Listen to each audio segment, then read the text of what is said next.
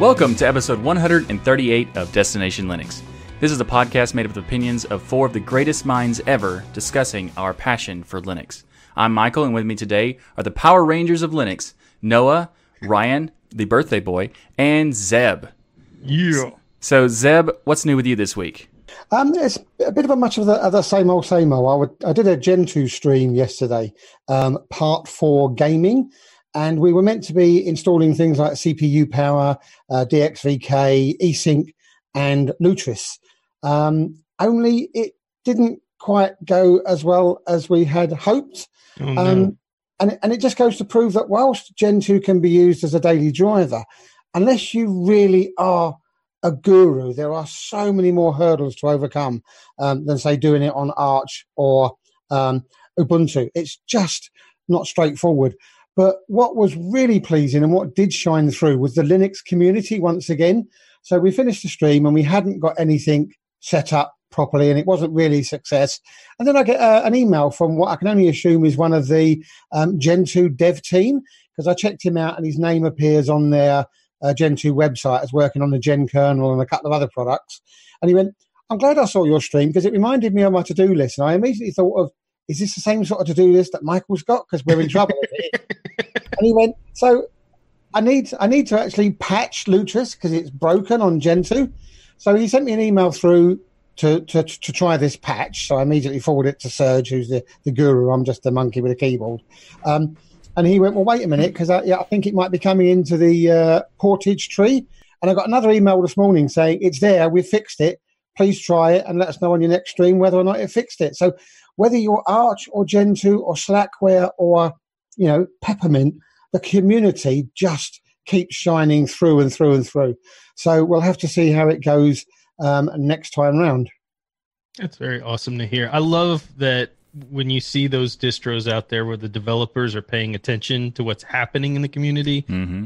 and then engaging themselves to resolve the issue versus just ignoring it or sending an email, well, you clearly don't know what you're doing, or something that may have happened in the past uh, i in the Linux world. But when you see Drop developers a man page. yeah, read the man page and figure it out. When you see people engaging like that, you could tell it's truly a work of passion for them.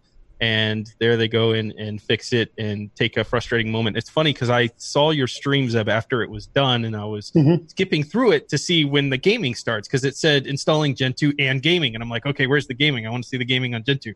But I didn't see any gaming. So I figured something had gone wrong during that, that stream. Yeah. Yeah, it was a lot of it was to do with with with, with the Lutris problem. Lutris was there. I download a game, fire it up, and then there'd be some obscure SRAST problem. Um, and as I think the guy's name, I can't remember his whole name, but he's Henk, uh, another guy from Belgium, I believe. Apologies if you're not. Um, he was saying that well, SRAST means it's using the software side of it. But I've got an NVIDIA card, so why wasn't it using the NVIDIA? So there's something I think wrong with the i386 drivers in this particular install that it's not picking them up to play Lutris, but we'll we'll see what happens when we get this patching. Very nice. It was actually pretty cool with the, the proactive nature of the of the Gentoo developers as well, because Mm. like the, the like the things that we always say sometimes doesn't happen. You know, report a bug. Technically, a stream is not a reporting a bug, but if they're watching the stream, that is a very convenient rep- way of reporting a bug. Yeah, you get to see it, right? Yeah. Get to see the video of it That is, that's awesome. So, uh, Ryan, how's you, how's your week been? My week has been awesome until this random person called me uh, to work on a machine. But before we get into that, because we'll get to you there. Wow, to find I, I don't know what you're that. talking about.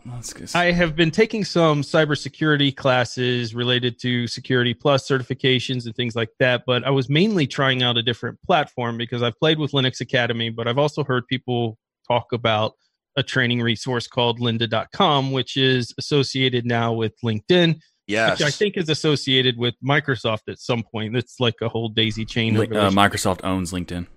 so, but any case, I wanted to try it out because one of the things that I was looking for was kind of a training platform that would spread across the entire spectrum of different software resources, operating systems, the whole gamut, just to for various things, whatever whatever you wanting to learn. And it's interesting. I don't think Lynda um, has everything perfect, but they definitely have a much bigger mixture of training out there, courses available the security plus stuff is just of particular interest to me. And of course, we have the North uh, Georgia Coffee and Linux coming next weekend. So on Saturday, if you're in the North Georgia area, show up. Where we'll have Bo there, and we've done pen testing and things there with him live. We've also um, shown the ability to take over people's networks or spoof Wi-Fi networks. He did at the last event live within about five to ten minutes. He had spoofed networks there, so people's connections dropped and jumped onto spoofed Wi-Fi. Of course, we got the owner's permission to test with just our machines, but just showing how easy it is to spoof people, how easy it is to overcome this. So I was hoping to gain some valuable insight in the security realm by taking it. Not necessarily interested in the certification part, but just for my knowledge. And they have a really, really good trainer for the security plus stuff. So if you're interested in cybersecurity for any reason, check out the courses over there on, on lynda.com. Uh, or the LinkedIn training now, but formerly lynda.com, because I think the trainer there specifically, at least for that course, is top notch.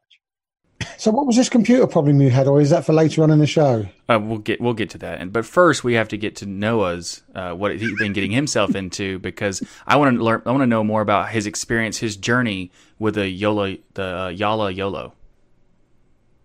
What did you? I what? His, What's his, All right, well, let his, me tell his you YOLO about the, for tell Yala. you about the jalapeno phone here that uh, that runs Salient OS Fishy. Uh, Mitchell. but anyway, no, I, it's it's been going great, really. I, so I got a new case. Um, I the the little flip case. Originally, when I bought it, I thought what I really want is a is a case that I can treat it like a little computer. You know, unfold it, unpack it, use it as as an actual computer. What I found is I just pulled it out so much that I was getting to the point where I literally wasn't using my Android phone, and so I went and purchased a this case, which I really like. It has a little uh, kickstand on it that comes out and so you know the phone can set up i like that i like that it has a cutout for the fingerprint reader which i'm not currently using um, but yeah still have sailfish and it's it's becoming more and more of a daily driver the uh, so yeah that's been going great but one of the cooler things that i've done this week do you guys remember when i told you about my bell system for my house Mm-hmm. oh yeah, if for anybody that doesn't remember, the short recap is this: my my kid's school system has a bell system, and it's not like a traditional like bell. Uh, it it it's actually just a tone that that goes off at given times to let the kids know it's time for lunch, it's time to go to school, it's time to be done with school, whatever. And I thought that's an interesting idea, and so I implemented something similar in our house, just with the Raspberry Pi. Um, and I would at that moment it was just playing a a, a a, a, tone that was the similar frequency of their school bell to let them know that it's time to be done with breakfast and time to leave the house. Well, it turned out that worked like way better than I thought it would. And I started to think to myself, self, I wonder if it works for the kids, if it would work for me. Because one of the things that I have trouble doing, as anybody that's been around me for more than 10 minutes has figured out, I'm terrible at scheduling. Like I'm terrible at planning time and budgeting. and uh, and so what I did was I, I got a less obnoxious tone, a nice little notification, and I'm actually using a second Volumio device because Volumio supports an API send. So you can use cron to send curl commands to the Volumio to play various files at various times. And so I have a file that plays my that turns on uh, my the radio station or starts the radio stream when I wake up in the morning. And then at a at a specific time, it turns on the music I like to listen to when I go into the shower, so I know it's time to go into the shower. And then shortly after that, it turns that off and goes on to a different uh, playlist that I have set up that where I'm getting ready for the morning and making the kids breakfast and doing all that kind of stuff. And then finally something that tells me I have to get my butt out the door to get to my first client on time. And of course that last one, because it's Linux, because it's just a cron job, because it's just a script, means I can tie that into our ticket system. So if one morning we have a ticket that isn't until 11 a.m., I won't get that notification until 10:30, and I hear it everywhere I am in the house, in the shower, out of the shower, in my bed, wherever. I know, hey, I've got a client engagement. I have to get out the door in the next 15 minutes because I have to go somewhere. It's been working great up until I went to Las Vegas and didn't have access to it. Now I've totally lost track of time and time. you know, but it's it's really cool. Like, and the fact, and this is what I mean. Like, I I really want people to focus more on buying and using technology with things that you can build rather than buying technology that you can use. Right? Anybody can walk into Best Buy and buy the newest whatever right? It takes a real geek, it takes real intelligence to go buy a Raspberry Pi motherboard and buy an SD card and buy a power supply and buy a case and buy an R receiver and buy a USB audio interface and download a software like Volumio and configure it and then figure out the API and set up a second box that runs cron to do that and then tie cron into whatever other things that you want to be able to automate. Like those kind like building something that is cool and that is powerful and that teaches you about technology as well as making your life better, allowing you to improve on technology. And the great thing is, uh, it's not it's not using if then there if that it's not using some web service. It's just using local machines that I set up. Right. So nothing can take it offline. That's what I love about that, and I love that point that you made there because you you don't have to start out at that level. Maybe people will sit hearing Right. cron job and all this stuff, and they're like, I don't know Yeah. what that means. That's fine. Just Yeah. go get the Raspberry Pi and start playing Do with something with it. do Yeah. something with it. And there are books. In the bookstore. There are books on Yeah. Amazon that are just like Okay. random Raspberry Pi projects. Start doing them. They're step by step. There are Mm-hmm. websites, YouTube tutorials, all this stuff to do it, and then build your skill up to where you can get to that point where you're like, now I have a problem and I'm going to solve it. In your case, was scheduling. and- but go ahead. to, to be clear, and I don't want to insult anybody, but when we say you can build up to using things like cron to send an API curl command to uh, Raspberry, that should be like in the first four hours. you should progress to the point where you can learn how to use cron because Well, literally Google cron generator and take whatever that spits out and paste it into a text file, and now you've created a cron job. well, this is my little bell because it sits on my desk, and I keep seeing it every morning. Going, are you ever going to do anything with that? nice. You keep talking to it. Do something. Become something. No, Uh, but you, I mean, you tried it and you saw what it was. You saw you had the, found the overheating problem, and like you've learned about technology because you've played with it. People don't do that. And, I've, and I bought myself a nice little case Oh, that I still haven't that. put together yet. Nice. It looks really complicated. I mean, how is a Raspberry Pi meant to fit in that? You'll What get That is- you'll get there. that actually reminds me. It's kind of like it's kind of like the uh, that his case with all the different pieces for a Raspberry Pi reminds me of your P5 with the the desktop thing. Oh you had to yeah, put- the desktop. Yeah. It actually reminds me. I brought um, this LCD Raspberry Pi kit to my North Georgia and coffee event, and I was like, "Hey, it'll be a fun event. We can build it." And Bo's son and uh, my son and his son sat there and built the whole thing up. But as I was watching them build it, I thought this is genius because I don't want to have to have done this because there were so.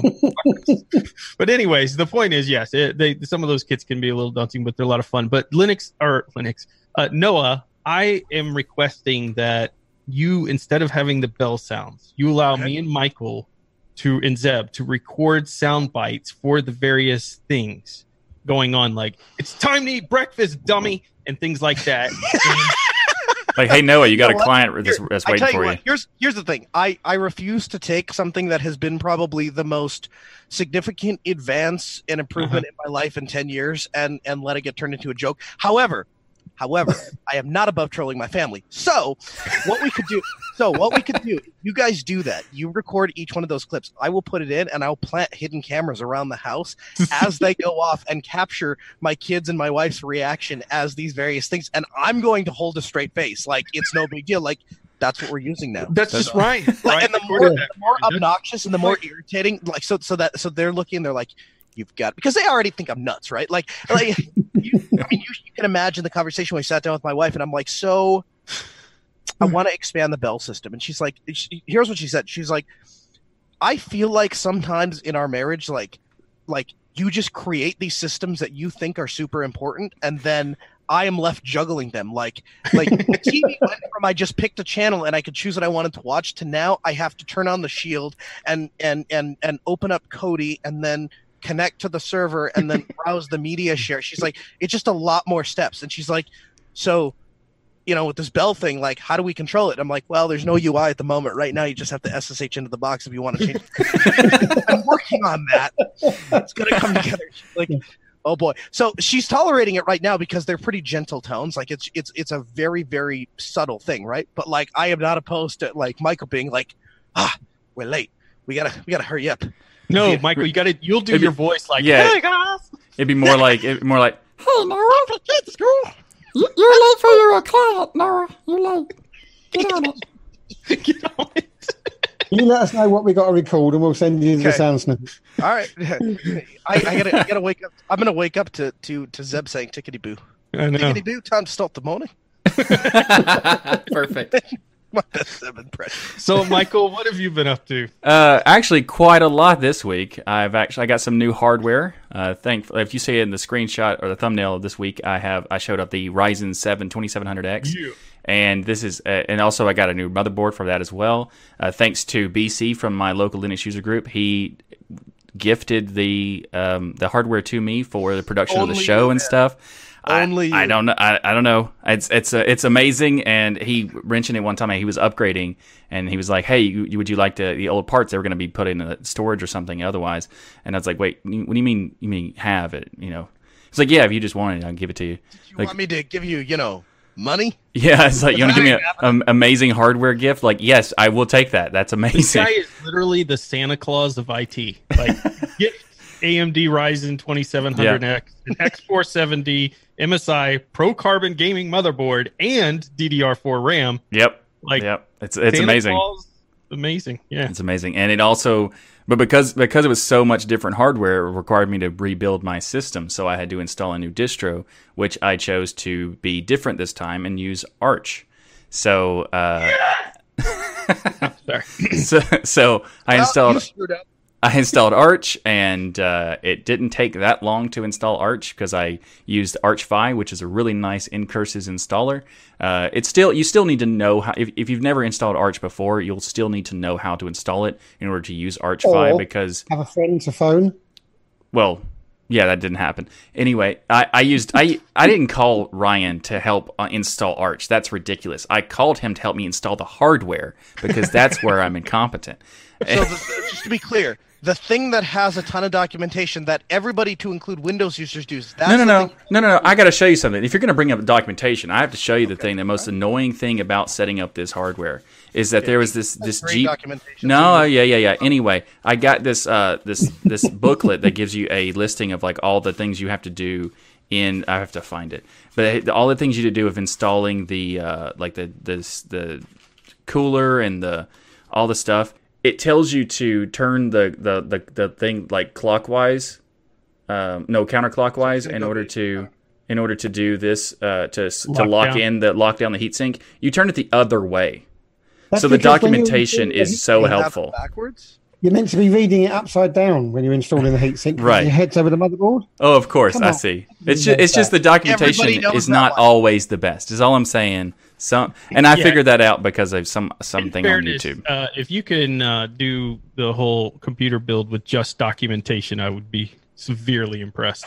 Yeah, I mean, also it's there's I a don't lot of look at the ridiculous stuff. documentation When I build the machines, I, for better or for worse, I just I'm like, well, that piece fits here. Let's put that. Well, so this this this will go here. I'm just being honest.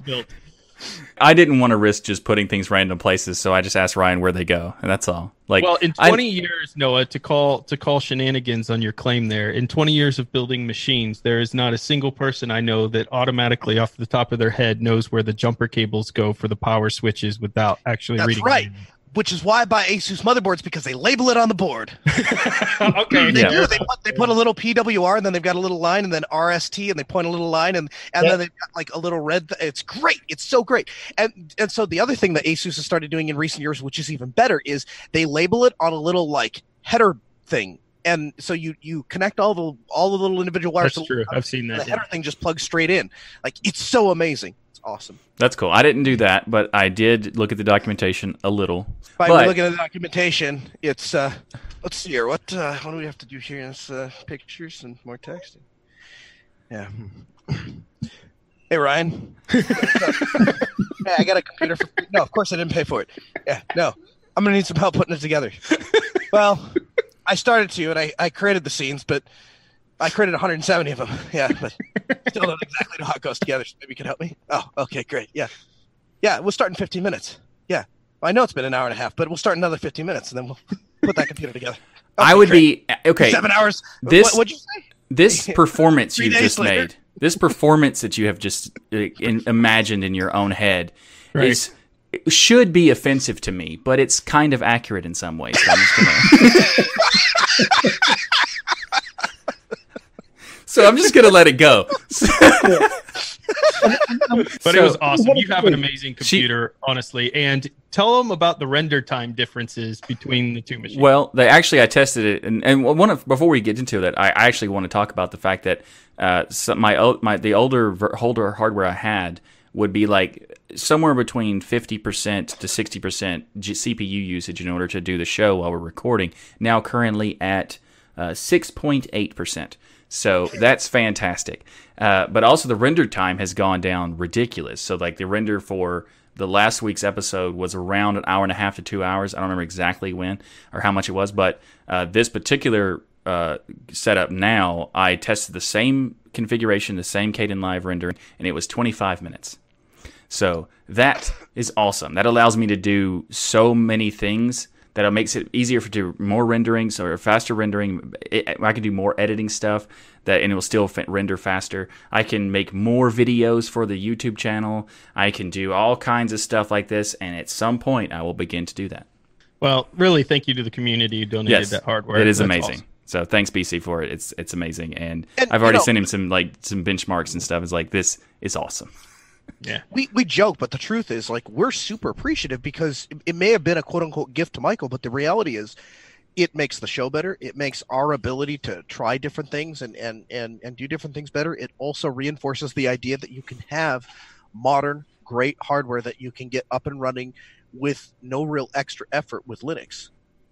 So before we get started with the rest of the show, I wanted to do something that I think that we're all going to be super excited about, and that is to let you know about the big announcement that we're that we're going to be doing next episode. Uh, so it's no mystery that Destination Linux has continued to grow as a podcast, but also as a community, and it's gr- it's grown in ways that we've never dreamed of happening. And with this growing community and reach of the podcast, it's important that we build upon the momentum and provide new ways for experiencing Destination Linux content and explore ways that we can give back to the community as well.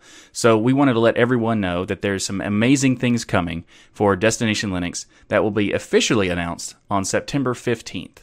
So, and what we're going to do is this is going to be a very special episode. So, we're going to be streaming it live on YouTube. Now, our patrons still get to come and join us in Zoom as always, but everyone else gets to see the show this week with all our blunders live. So, what's really important is that you clear your calendars, okay? You speak to your family and you let them know Sunday, September the 15th.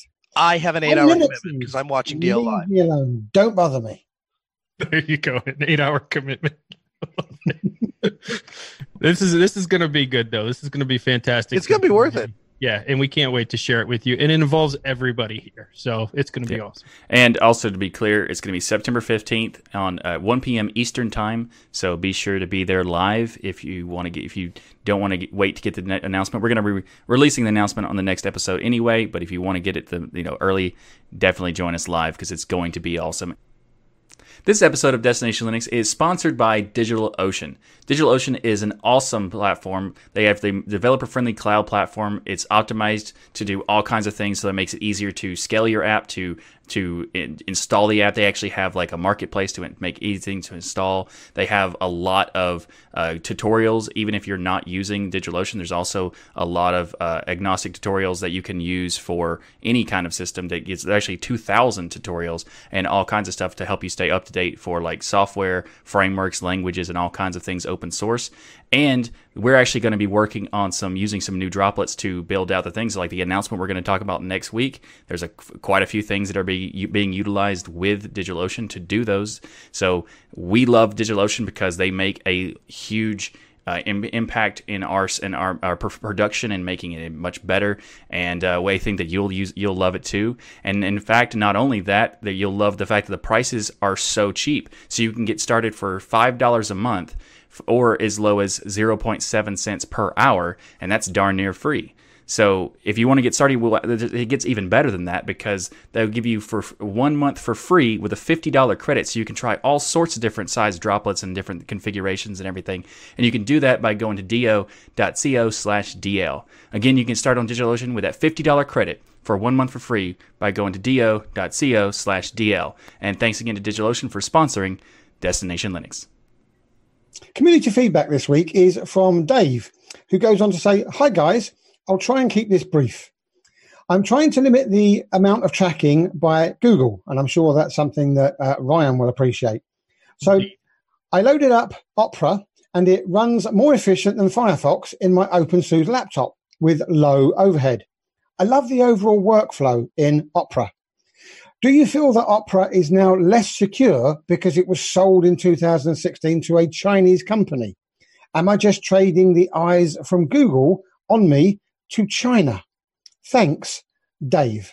So, my opinion, Opera, I've I've used it in the past, specifically back in the day when it was a mobile browser. It was kind of well known for its gesturing system that they had implemented. Now, a lot of browsers have copied it. They that they are, however, today based on Chromium. I don't know if they always were. I don't recall, but I know today they're based on Chromium. They used to have their so- own system, like version 12. Opera existed before Chrome existed. Yeah. Yeah. Mm. So now that it's based on Chromium, I really don't feel like you're gaining anything more than you would gain from just using Chromium, for instance, um, in in using Opera. So the whole idea of it being purchased by Chinese businessman and a couple other tech firms that are involved with it certainly does. If you're worried about government entities and the the hacking that's going on, I think leave some questions of its true security measures that are in place, plus being based on Chromium. I, I just, my answer, honestly, at this point is if you are truly concerned with privacy and security, the best option at the moment is still Firefox. There are things Yep. Firefox has done that make me question some of the things, but they're very minor in the grand scheme of things. Whereas Chrome, I could spend hours questioning their decisions and the things that they do. So Firefox is not perfect, but they are the best. And and I will absolutely agree. Chrome and Chromium based browsers generally are more efficient and they're faster. There was, in fact, a Not even more the most- efficient, but faster. Faster in the most times. recent Phoronix benchmarks, he did a test between the latest release that just happened of Firefox last week and the latest release of Chrome. Chrome stomped Firefox the entire time. But the important thing to remember is we're talking fifths of a second stomping.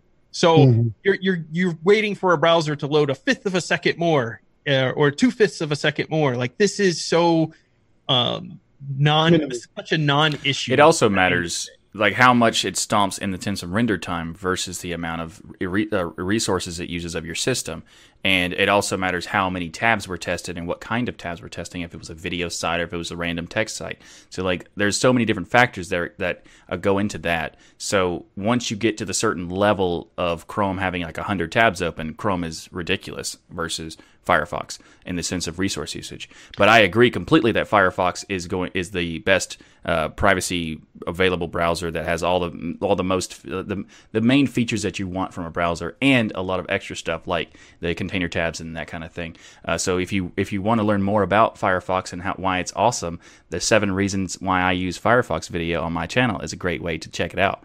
Uh, but I'd also say that if you wanted to use Chromium based browser for some reason, I would say that if you're going to do that, Opera is pretty much you can just ignore it because all the benefits that were that you would look at, at Opera are also available in Vivaldi, and Vivaldi is created by the original team that made Opera, and back in the day when Opera was actually its own browser.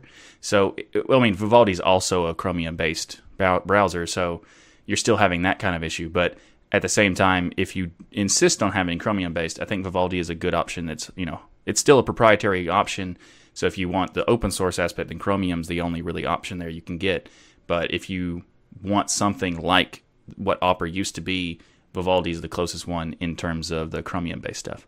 and Michael's aware of hmm. this. I spent probably two to three months trying other browsers outside of Firefox on my personal machines, and I switched every machine over for those months. And I did everything from Brave, Opera, Vivaldi, and I had issues with all of them. From and it was random things. For Brave, for instance, one day I opened up and there was all of these tabs of websites I had never visited before open on my screen and I don't know how it happened. It was just when I actually what what what it was is I was redoing I was using their sync system, and when I did the sync code because they have you write in text, that's when it opened up all these things, these tabs that I had never opened before. So I was thinking it must have synced somebody else's data. Well, that's enough right there. Brave's gone. I'm done. So then I went to Vivaldi and I had issues, I think, with Vivaldi where on certain distros, it just I just couldn't get it to run correctly. It kept shutting down or having problems. And it just kind of went the gamut to at the end, I told Michael, like, okay, you were right again. Firefox is still it, like at the end of the day. And that's what I feel. You know- is just the best option. We need to we need to garner some support for Firefox too because as Internet Explorer transitions to the the the Chrome engine, you're going to have 90 some plus percent that are using Chrome and 10% that is split between every other browser, right? That includes Safari, that includes Firefox, that includes Vivaldi, that includes Opera, that includes every other uh, browser system. And so Firefox has the best frameworks, right? And I'm, I'm recently re-falling in love with Firefox framework again because the browser that is on Sailfish OS is based off the Firefox framework and it works great. And certain things that a tiny little organization like uh, well i don't know tiny but small organization like Jolla is not going to be able to reinvent the wheel from the ground up is only possible because the firefox framework exists and if it wasn't there they'd probably base it off of chrome and so if we if we're if we're really if we're really serious about limiting you know the the, the fact that websites are opening on other people's sync systems that's terrifying right? Right. Like Very that's much. a privacy nightmare that is absolutely terrifying. That all of your websites that you have logged in, you sign into the sync system, that shows up on somebody else's system just randomly, just goes to show you how bad uh, these these privacy invasive you know sync systems are. Um, and so and and Firefox doesn't suffer from any of those issues, right? Yeah. So I, I feel like we owe it to the Firefox team, the Mozilla team, to try to be good stewards of saying, hey. This is a technologically superior product to use, and it provides a better end experience. And it do, they do actually care about your privacy. And by the way, if you have any questions about that, just show up to a Mozilla meeting. They meet every week, and it's open. Mhm. Yeah. But let's get back to one of the questions that he asked in his uh, communique with us. Because um, Opera is based on Google, is he not really swapping over the Google eyes? Do they still have all of those eyes on you, even though it's Opera? No, because Chromium is totally open source, right? And so if just because something uses the Chrome engine doesn't necessarily come with any of the privacy privacy problems, right? Right. I- i- If if it's if it's Google Chrome proper, yes, but if you're using anything based on the Chromium engine, I Ryan, you'd probably be better person to answer this than I, but I don't think there's any way that Google is going to be able to come in and do anything otherwise uh, that would get pointed out inside of the source code. They go, "Hey, look at this one thing. This API key sends all of the, you know, I don't know, URL or search data. I think. That's what not- I, I think you're partially correct, but in my experience, there are two things that get hacked and compromised the most. Number one is add-on system, and number two is sync systems. So if you're using Chromium, the first thing, as I recall, when I used to install it, it pops up with is log into your Google account. So now you've got your sync system set up that's going to be interfacing with Google servers.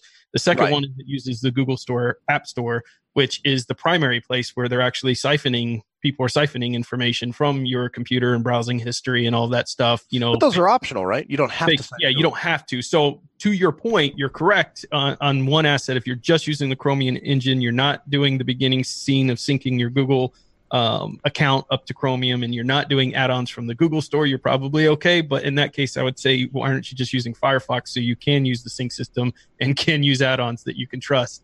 But Hmm. in essence, you're you're correct. Hmm And and the China question is that just a tinfoil hat question, or No. are there I mean, that- concern? there's there's really no way to say because what the, all the stuff that's in o- in Opera and even Vivaldi, all the stuff that's sitting on top of the Chromium stuff is proprietary. So we really don't know what they're yeah, doing we there don't, anyway. we don't know for sure, but we do know that China has a vested interest and really doesn't value data privacy at all. Right, like No, they're very true. open about the fact that they block certain sites and block certain, you know, subnets and, and all of that. So, I mean, Sure. you don't know for sure, but I'd say there's there's there's generous evidence to suggest that using a Chinese-based browser is not going to lead to enhanced privacy.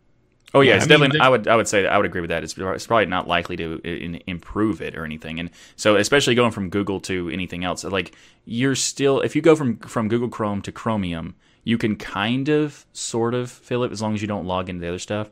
But at the same time, like like Ryan said, like Firefox can provide you all the features and not have to worry about the tracking issue because that one of their biggest uh, you know main feature points is the privacy and the lo- lacking of tracking.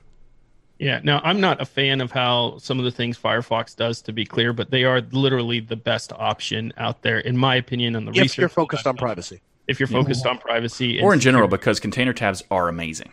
Container containerized tabs- systems. Yeah. Container tabs are amazing. However, talk to anybody that has used Firefox and Chrome side by side, and every one of them will tell you that there are just little tiny things. And yes, maybe it's only a fifth of a second here or there, but there are tiny little things all around the Chrome browser and and and the design of it that make it just a little bit more performant, a little bit faster, a little bit better.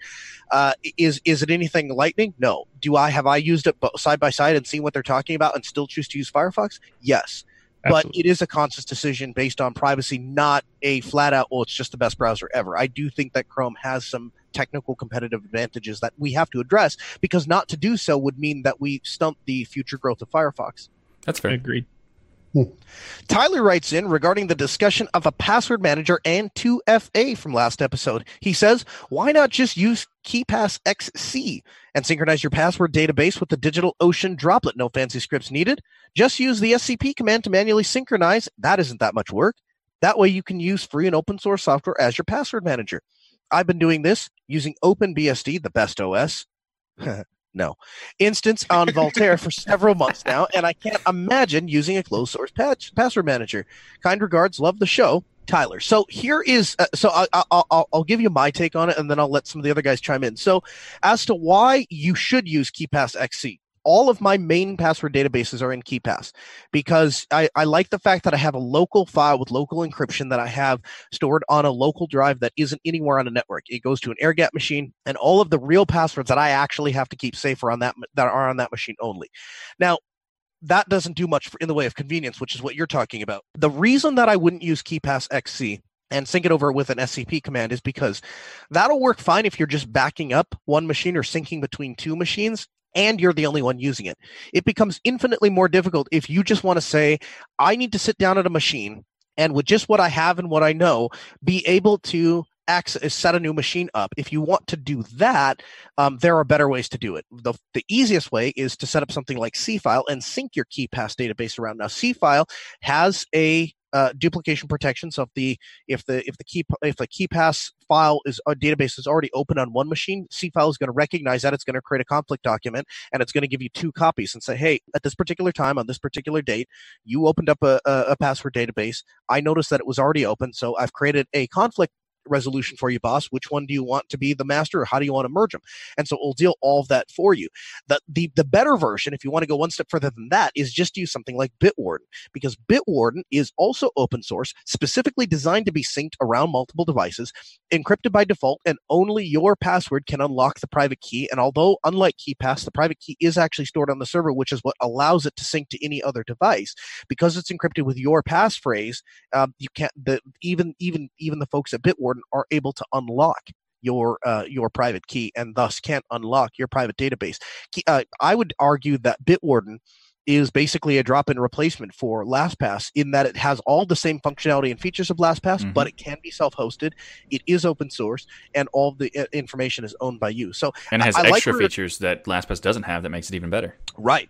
So I, I- I like where you're going with it. I definitely agree with the local storage options. There's just better, in my opinion, there are better ways to get to where you're going. I think there's multiple options here for people. And in that last episode, we got a lot of feedback. Why not talk about Bitwarden? Why not talk about uh, all these other KeePass XC we've heard before?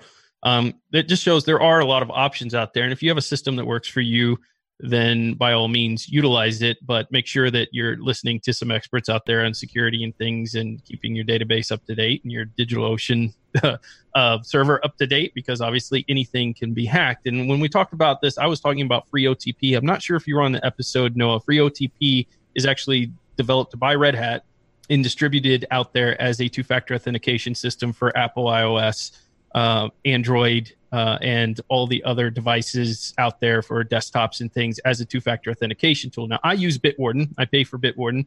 But I also use free OTP because I actually split my accounts based on their sensitivity into multiple authentication, different systems in case one was to get compromised. I have backups. My most sensitive accounts, I use something like Free OTP, which does no syncing to the cloud, has no cloud syncing at all. It's just a file that you can back up, but it's just a file sitting there um, that is not accessed by the cloud. And then if I need something that's syncable, like my email service for 2FA, I'll use something like a Bitwarden or another tool. So there are multiple ways to go about security. I think it's all about the attack vector, how big of a platform you want if somebody does break into your stuff, because everything can be broken into. It's just a matter of somebody wanting it. And and so with that being said, I think you need to minimize the attack vectors as much as possible. So maybe using a combination of services is an option as well. Mhm. I, I would I would just depend on to that that I, I agree with ninety nine percent of that except for the p- fact of like if they if they want it bad enough right I would challenge I would challenge anybody to say that I trust the encryption and I trust my security practices enough that the passwords are that are stored on my previously mentioned encrypted hard drive that has never been plugged into a machine that has any sort of outside connectivity in the world, there is approximately 0.00000000001% chance that anybody's ever going to get access to those passwords. And, and a final security tip, and it is probably so obvious everyone's going to go, oh, really? You've got this wonderful Bitwarden or KeePass XC or whatever you've got. Change the master password. Oh my gosh, yes.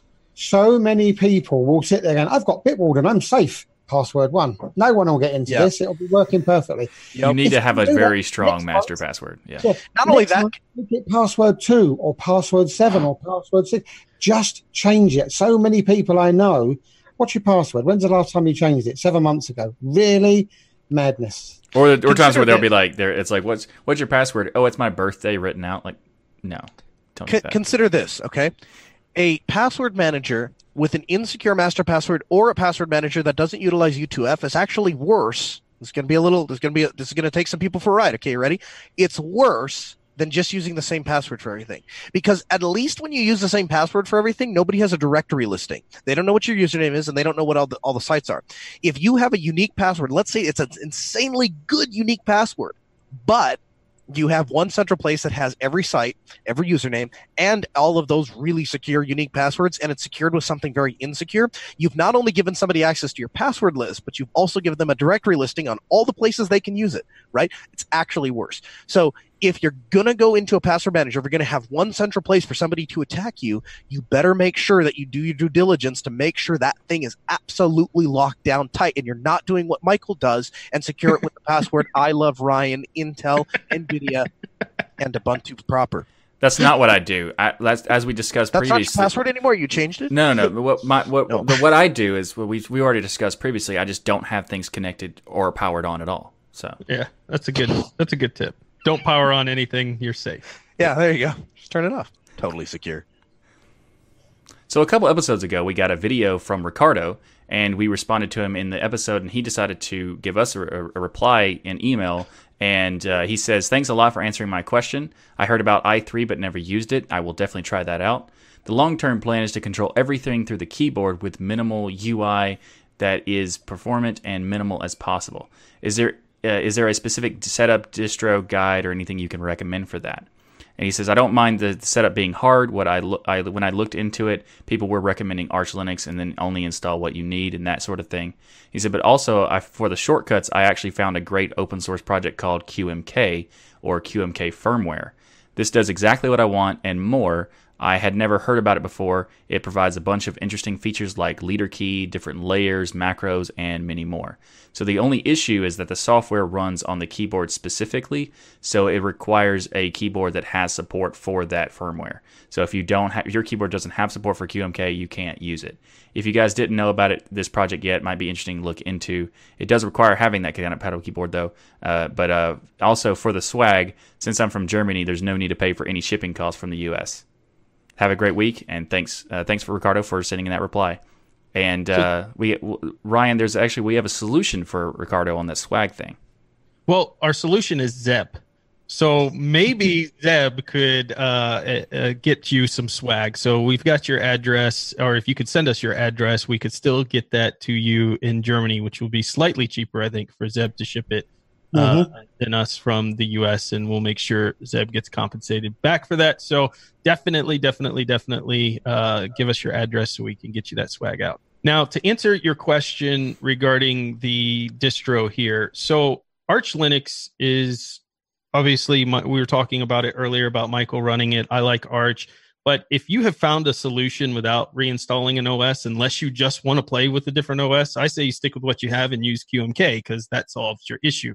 Um, it, but if you're wanting to play around with an i3 setup, what we were talking about before, then actually I would go Arco Linux. I think he probably has one of the best i3 pre setups out there, and it has a GUI installer, so you don't have to mess with figuring out Arch again unless you want to learn uh, how to install it and go through that. But Arco Linux has a pre set up i3. He uses Conky, which has a wallpaper on the side to tell you the shortcuts right there on your wallpaper. So you can kind of get a nice pre set up i3 experience without having to set it up yourself. And then as you learn i3, you can start going in and customizing it and learning the code that way. that would be my recommendation if you want to. But otherwise, if you're happy with what you have and you found a good solution, stay there. So we want to hear from you, our listeners. Send in your favorite Linux software tips or tricks. Um, but more importantly, do you like the slight change that we've made to the show where we're having more feedback at the beginning of the episodes? If you like that idea, great. Let us know on comments at destinationlinux.org and any other topic that you think we should be covering, shouldn't be covering. You did like this, you didn't like that. We love getting your feedback because it helps us structure the show and gives us some great topics of discussion. So this week in the news, we have GNOME 3.34 that is dropping this week. So GNOME has had a reputation. I think this is fair that in the past, when you see a release, generally you see things being taken away, not being added. Doesn't mean we don't love GNOME. That's just something that's kind of gone out there as a meme, has become a meme out there, but they are changing that. And you can see that in this release 3.34 because literally nothing is being taken away. There are only new things being added in here. So I was pretty excited to see that. I think one of the standout features for those who like the grid like show application menu of GNOME is the ability now to drag and drop apps together into folders. So if you're familiar with this on your phone, you can, you know, on your phone, usually you grab an icon, you drag it over another icon, it creates a folder and pops up and tells you to name it. Before in GNOME, you had to go through the settings menu to create individual folders and then go back to the applications and decide what you want to move in. Now all that can be done right from the show application, Very just nice. like on your phone. You drag it, drop it over another icon. It prompts you to create a folder and you're done. They're also improving things like background wallpapers to make it easier for you to add pictures from anywhere. So before, if you recall, you had to have your wallpapers in the pictures folder. That's the only place it allowed you to search. Now you can search anywhere in your file system and choose the picture that you want as your background.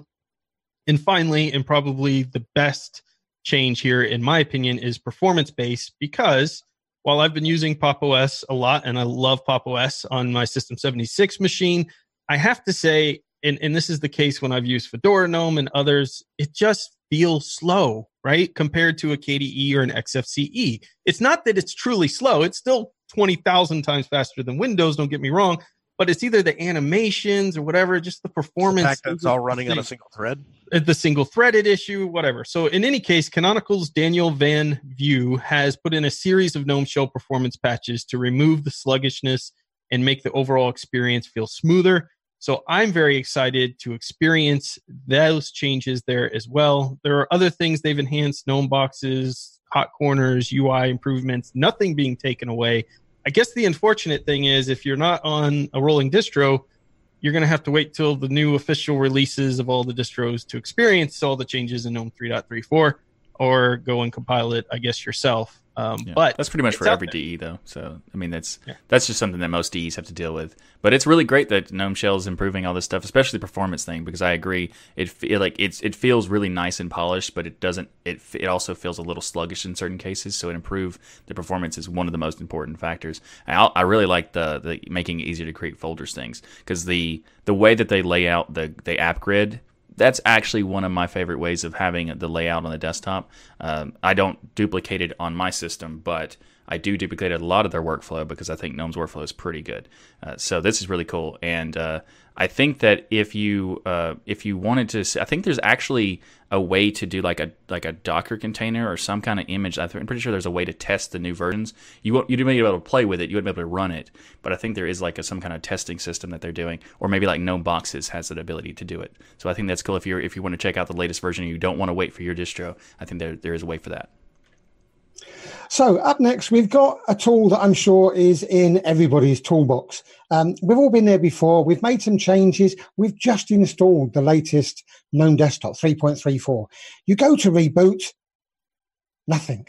Grub has mysteriously decided to mess up. Now, it's not the fault of GNOME 3.34. Let's get that clear. It's just one of those things that happens with computers. So what do you do?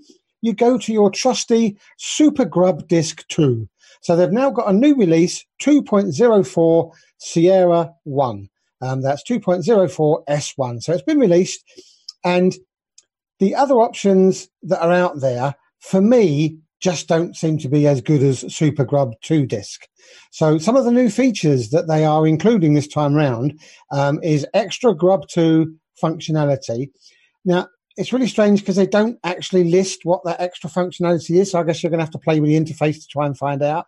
They've enabled Grub2's LVM support. They've enabled RAID support. They've enabled PATA support to work around old BIOS um, bug limitations, etc. They've mounted encrypted volumes, LUKS and Geli. And they've enabled serial terminals. Not quite sure what that means, but I'm sure one of the technical guys uh, can help you with this. But if you've ever been stuck with needing to get back into your system, definitely um, SuperGrub 2 disk will be your savior. Um, guys, who's had really good experience with this?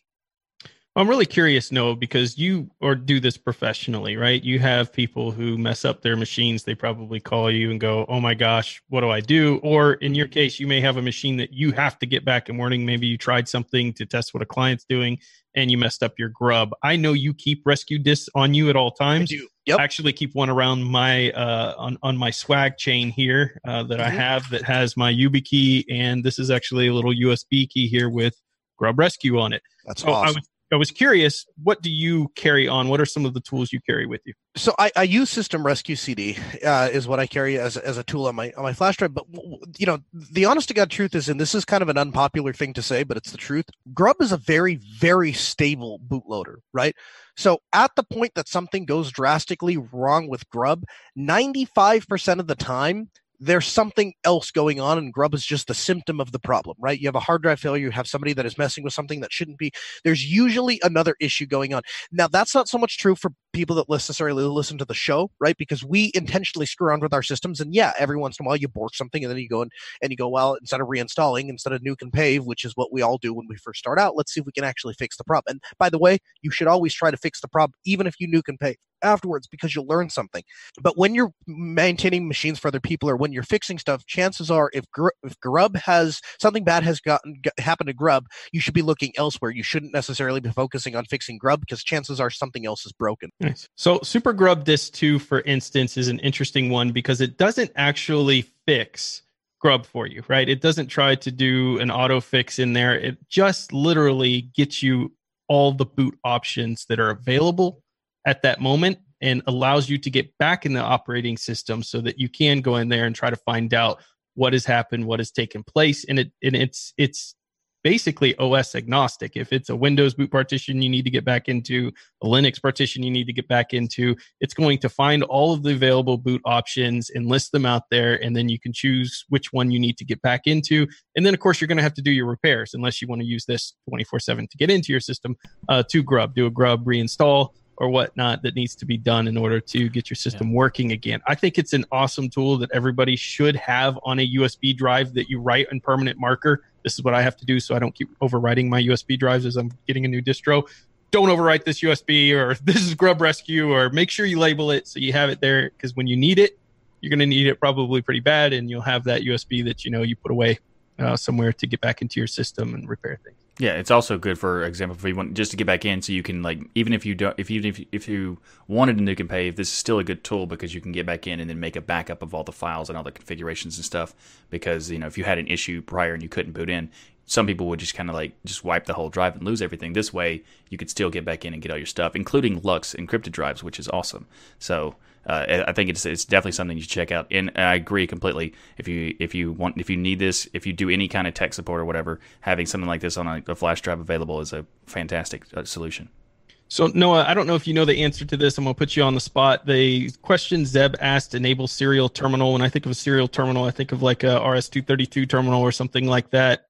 it's if you've ever set up like a, a Dell Enterprise server, one of the things that it it has a capability doing inside of the BIOS is uh, what they call console redirection, and essentially what that does is you choose a COM port on the back of the on the back of the server, and it will redirect the like the BIOS and all of the stuff that boots up until it hits the operating system. It will redirect all of that output over the serial port to include uh, your command line interface if you're just using CLI in your operating system. Uh, and and so what that does is it, it it allow when it comes out of the COM port, then of course you can use all sorts of tools like uh, uh, you know like a terminal server to get that COM port data to a remote location, and Nice. so you're able to actually boot and reinstall the OS remotely, even without using something like iDRAC. Uh, and so if if I were a betting man, that's what I would say they mean when they when they're talking about serial console access. Very cool. Makes sense to me. So Firefox 69 has been released, and this is a this new version is has like comes with a new suite of uh, privacy tools and security improvements for protections for its users. Uh, one of the most talked about features for this release is the enhanced tracking protection or the ETP.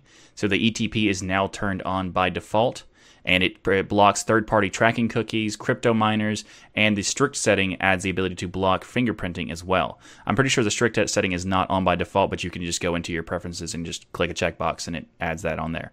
You can. It also has improved the uh, blocking of autoplay for videos. I love that. So That's one of my favorite things. Like, I there's I'm not sure if it's on by default, but if it isn't, you should go definitely go in and turn it on because the autoplaying uh, is the most annoying thing, especially when there's these ads or there's like these. You go to the article for a, like a website to like to see the latest news, and then they have a video playing that's completely irrelevant to the actual article you want to read. You're like, oh, I have to turn this off and then whatever. Yeah. Like that. That is such a like. It's it doesn't seem like it's that big of an issue, but when you turn it on, it's just amazing. Like just to have that kind of feature. Uh, there's also the something that, that's being added where the U.S. users can get new, the, the, new tab uh, page experience where it connects to your Pocket uh, content.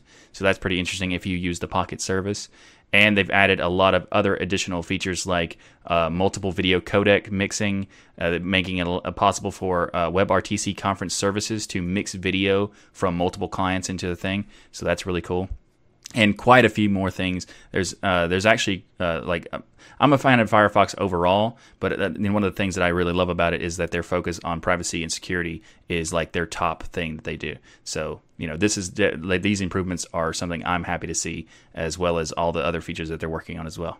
So there's some interesting news. Obviously, this is what I want to see coming from Firefox in every announcement, and they've delivered at least on the last four or five releases with a complete focus on lockdown and security and track protection and this is this is why I use Firefox. This is why I love them, right? They're the ones out there who re- regardless of the ad revenue impacts this has by blocking everything out there on these sites, by stopping videos out there which, you know, um, obviously companies like Google and things, they want to block everybody else's ads, but I want to make sure theirs come through. You know, there's just a completely different intention here from Mozilla than there are from the other companies. But there's something interesting that happened I'd like to get everybody's opinion on. Chris Beard has been the CEO through this since um, I, I don't know how long he's been CEO. I guess for the last four or five years, maybe longer. Michael, do you know? Yeah, I'm pretty sure he started in 2014. 2014, yeah. Yeah. So Chris Beard has been the CEO through a lot of this transition with Mozilla. Obviously, things are changing heavily. I've looked at the numbers, you know, in the last 2 years the user base for Mozilla has not gained. It's actually dropped, mm-hmm. which makes me incredibly sad that less and less people care about their privacy. Um, but over the last 2 years the, the users have dipped from 310 million to 239 million users. That's a significant drop. I think a lot of that actually came during the time where they had the issue with the license that expired. Yeah, the, the it was not a license; it was a certificate because they all their like basically every add-on broke for a lot of people. So, um, so it's interesting at this time. I think Chris has done a great job, but when the CEO changes, a lot can change for a company. Uh, a lot of cultural shifts can happen. Things mm-hmm. can go bad. They can go really right. We don't know. It depends on who they choose anybody have any thoughts here on what this means for Mozilla or Firefox as far as losing their CEO? Uh, as long as it's not going to be somebody like um, Eric Emerson Schmidt, I think we, we, we, we should be okay. I, I don't think the Firefox community would allow somebody like like Schmidt to come in, right? I think that I think that one of the things that's great about Mozilla is that the organization itself exists above and beyond a given CEO, a, a beyond a given leader. I remember a couple of years ago there was a, a, quote unquote scandal, I guess if I can use that word, where the the uh, CEO of Mozilla was uh, it, it, came out that he was contributing large portions of money to. Um, uh, religious organizations that held views that were not in line with people that lived an alternative lifestyle and um, he got didn't i guess he stepped down over that you know and and so and part of that is because Mozilla as a whole, as an organization, as a product, as a project, exists beyond just one person. And so, no, I don't. You know, I, I, I don't. I don't think who gets the position really has a huge amount of impact because I think if they're not a good fit, the community has proven time and time again that they'll be shown the door. Yeah, I mean But let me Firefox is ask- interesting because they actually they do their the CEO does have the influence or whatever, but the Firefox organization is like Noah said is is is wrapped around an ideal structure. So like their ideals are more important to the the of the whims of a CEO. So they're only going to be getting a CEO that fits their ideals. I would, Right. I would assume.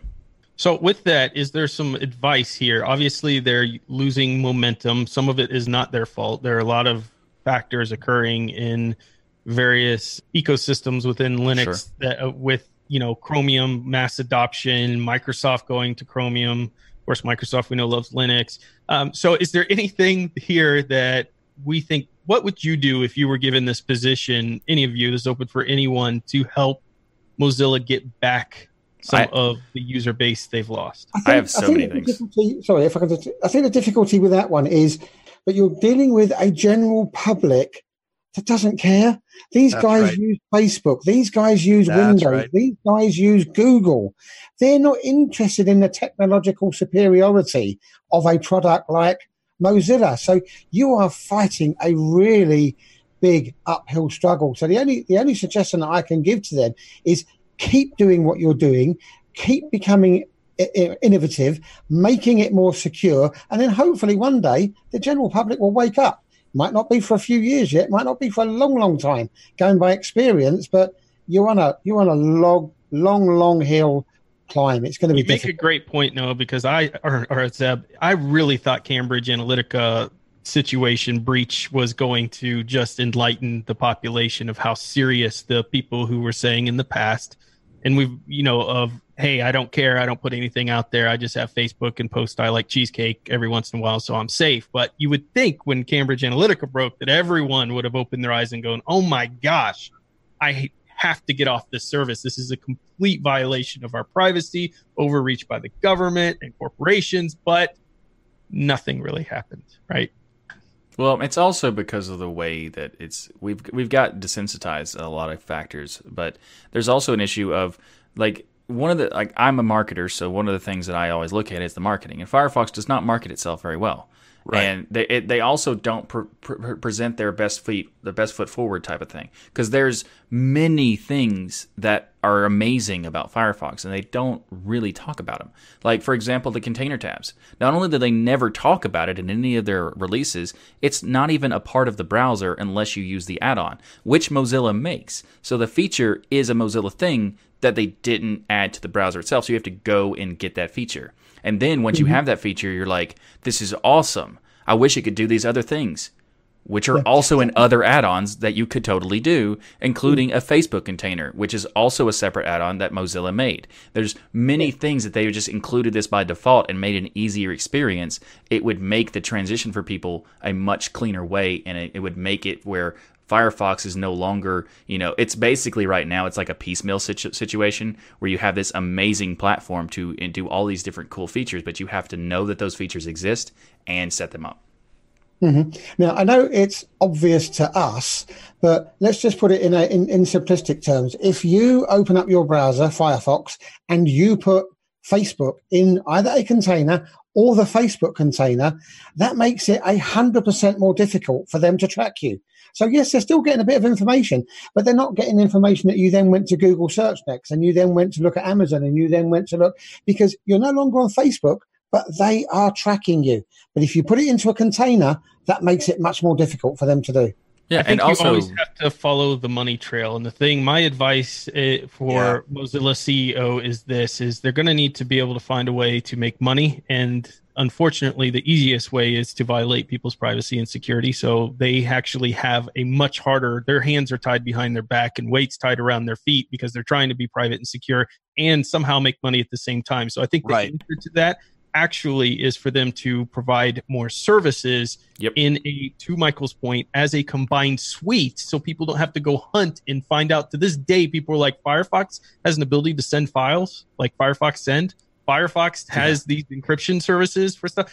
People don't know about the services because they're all spread out all over the place. They make they need to make a google suite alternative where you go to a firefox search engine. It uses a privacy based search and right there there's a little button you click on that shows you all the apps available and they need to sell and charge for it much like purism tried to do with their privacy suite. But if it came from a company, and we all said this back when Purism announced it, that we we totally trusted, like Mozilla, all of us would pay into it. There's ways to make money there. Yes, they have a more of an uphill battle than anybody else, but I think I hope the new CEO um, hears this or gets the feedback maybe from someone in the community that works there because I think there's money to be made. That would be the way I would execute on it if I was an issue.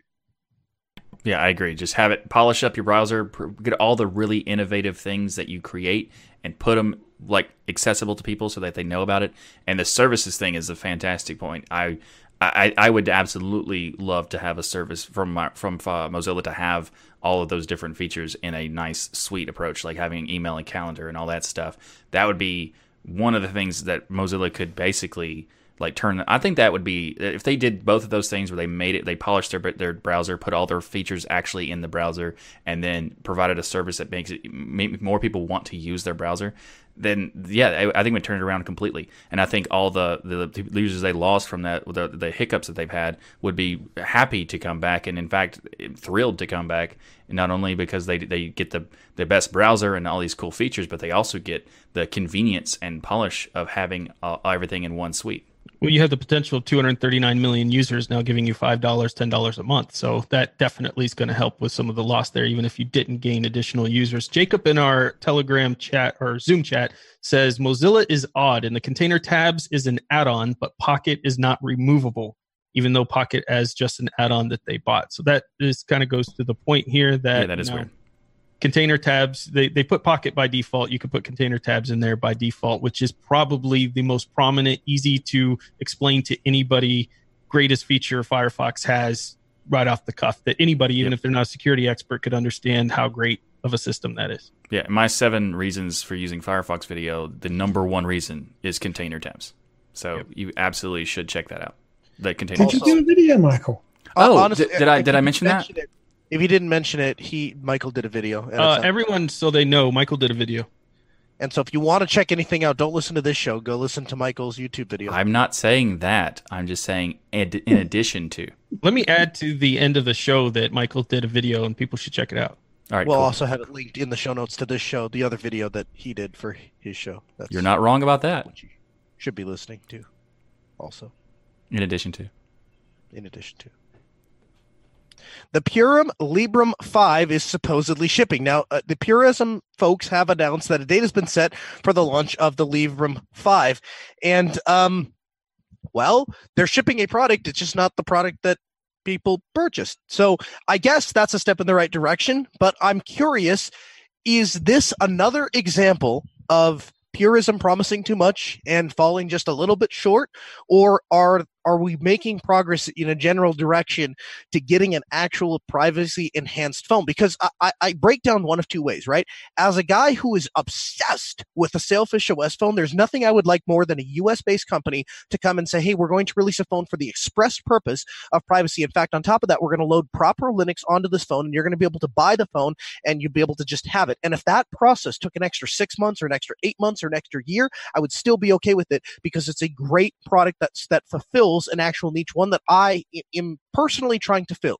The problem that I have, and the problem that I continue to have, and the problem that I'm going to have today as we enter into this discussion is that Librem makes all the right statements, all the right promises, and does all the right things. They have all of the right things in their marketing videos, all the right things on their website. Everything to a privacy conscious individual exists uh, from Librem. But if I had backed this phone, I still wouldn't have it in my hands. Am I right or am I wrong? That's I, I guess where my frustration stems from. I 100% agree with what you're saying here. And I don't have the history. I haven't been in Linux long enough to know. I mean, I've just heard the stories, what's happened with the laptops that they promised and took a long time to eventually deliver. Obviously, I think a lot of us who, uh, me, I'll just speak for myself in telecom. If somebody said, Hey, I want to go make hardware for a phone and I'm going to make an OS and I'm going to do it in a year or two years or three years, I would say slow down. Let let's start from you know focus on the OS first to get it loaded on already existing device, then maybe focus on manufacturing. And by the way, that's going to take you a really long time. There, as I understand it, Purism has about 30 or so employees, maybe it's slightly more, but at the end of the day, you know there are massive organizations out there from blackberry to microsoft to others who have gone into this arena and failed now to purism's you know credit this is a niche market right? We just talked about how few people honestly care about privacy and all that. So they know they have a niche market but they did a backing here and they they got the money which i think was far too little that they set their goal for which was 2.5 million dollars in the 60 day campaign. And then they said hey we're going to release this device and you're going to have a phone hardware and a operating system that's going to allow you to have all this uh, freedom and privacy and security built in. So we all know if you've been in the industry, they bit off way more than they could chew. Mm-hmm. I will give them credit that they at least came out and said, hey, we're going to release this in batches, and you can get one with loosely fit initial board, individually milled. You're going to have unaligned pieces and unfinished caps, but we're going to ship it on the committed date. As Michael will say, maybe their third or fourth commitment date. I don't recall, but you're going to get it on their commit date in the September 24th, October 22nd area. We're going to call each person individually and ask you which batch you want to be a part of. Now, the third and fourth batch are really your most complete. You get all the hardware, you get the cap switches, you get all the refinements. And then for some reason in quarter two, if you wait all the way till then, you get like a brand new upgrade to your phone and a for- new 14 nanometer CPU. The whole time to me, and I've talked to Michael about this yesterday offline, is I want, like you know, I want to support a company that does this. I don't want to eat our own. I feel like they struggle terribly from two factors. Number one is marketing, and number two is project management. Yeah, mm-hmm. keeping their word.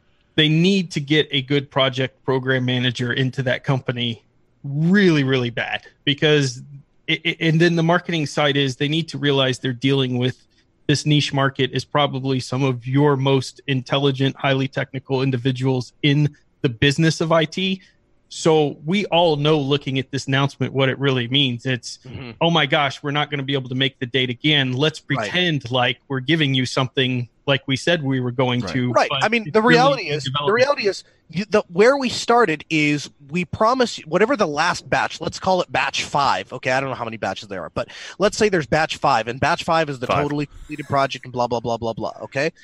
That what really what they're saying is we promised batch five back over here now we're here, way past here, and we still don't even have batch one. So instead of give, delivering batch five back over here, we'll deliver batch five way over there. And if that's un, unacceptable to you, here are all the compromises you can make in between.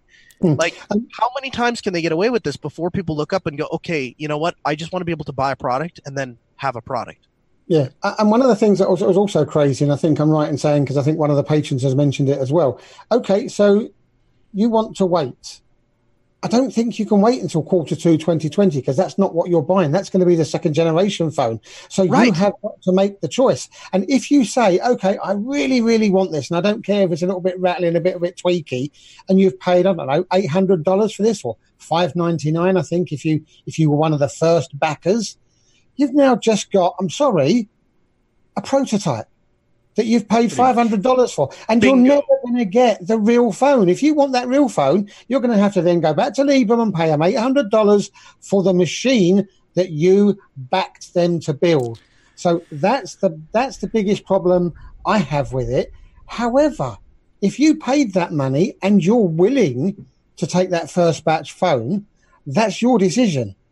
Uh, you know, you're getting something, you're helping it be be made.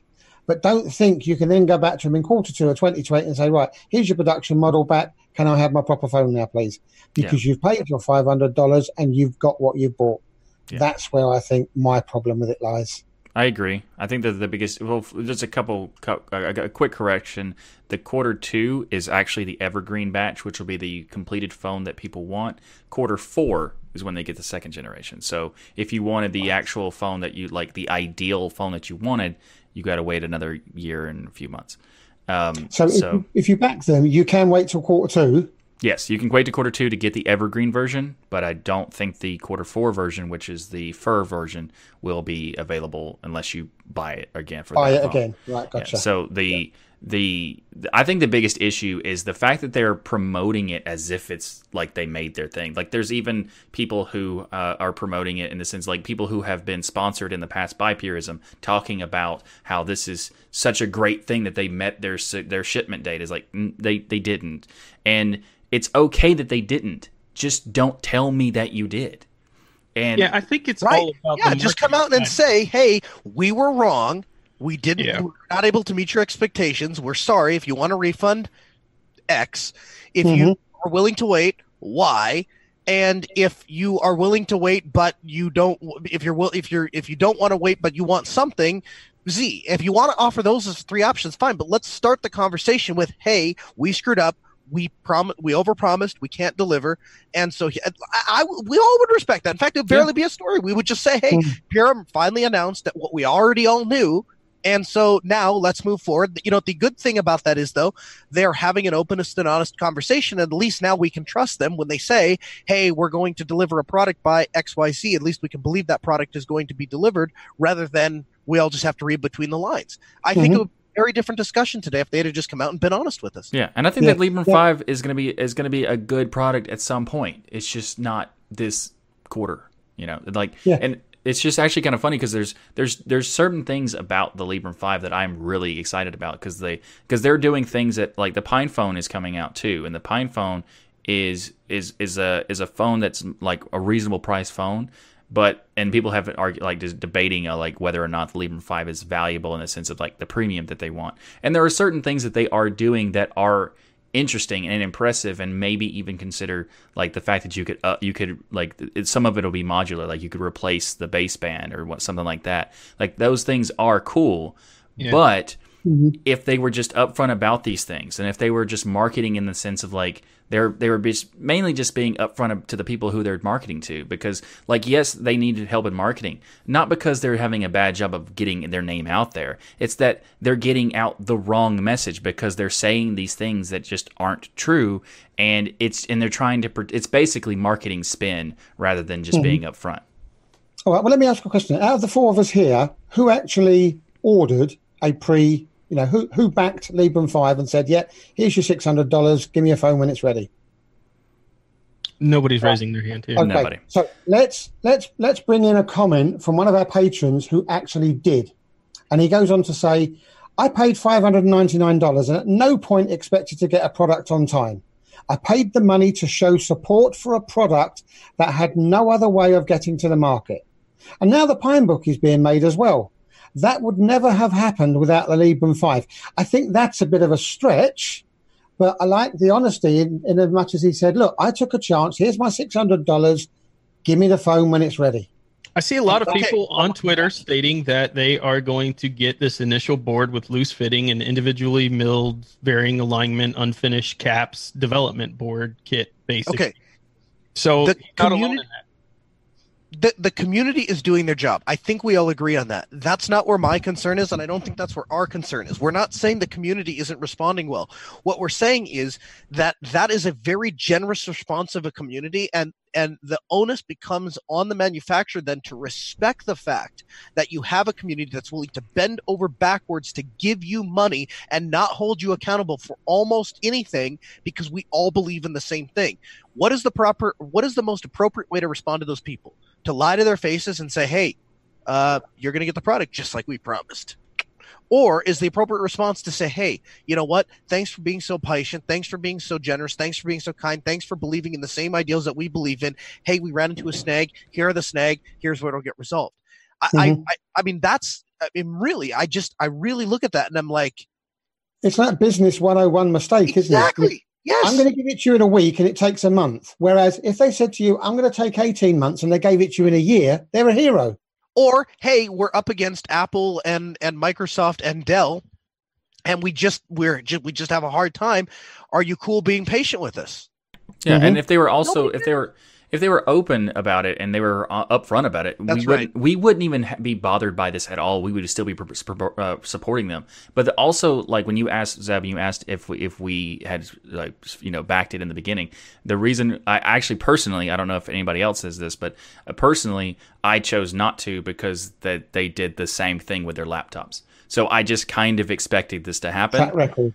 So yeah, because they they've had they they they have a track record of doing stuff like this. They they pro- overpromise, underdeliver, and when they do finally deliver, it's not a completed product. Like the first laptop that they started shipping out was not a completed product. So this is exactly what I expected, and that's why I didn't do it.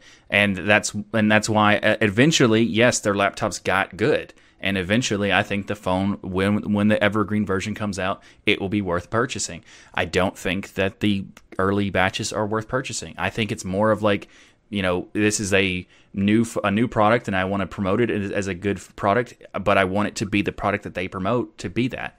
So, like when the evergreen comes out, I might get it, or I might just wait for the new the, the Fir one when it has like you know six months later where it has a better uh, C- uh, CPU in it. I don't know, but at the same time, it's it's just a situation where they could have easily like they have a community that wants to be on your side. Basically, everyone in the community wants to be on your side, and you're not being upfront and honest Honest. to the community and you're not being for, forthcoming and you're not being upfront, especially when they say in their blog posts about how they're being so transparent and stuff. And it's like you're not really being that transparent.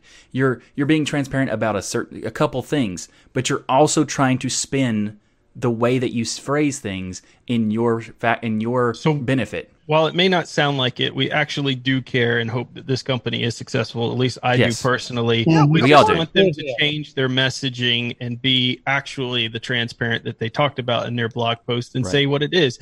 I would totally have respected, and I think all of us do in the open source community, them coming out and just saying, we bit off more than we can chew. We're sorry. Here are some options that we're giving you. To their credit, though, I do appreciate the fact that they're not just going out there and saying, hey, this is our initial run and deal with it. You do have the option in the community. Well, okay, you know, you can, so you can say, "Hey, I really respect the fact they did that," but let's be honest, that's they probably just learned their lesson from the first time that they did that, and it didn't Mhm. work out well. Yeah, because the Yeah. first time they did ship it without Yeah, the the first time when they first made the laptop, they that's exactly what they did. Here's the first generation, basically a prototype. Let's ship it out as a final product. Oh, hmm, people don't like that.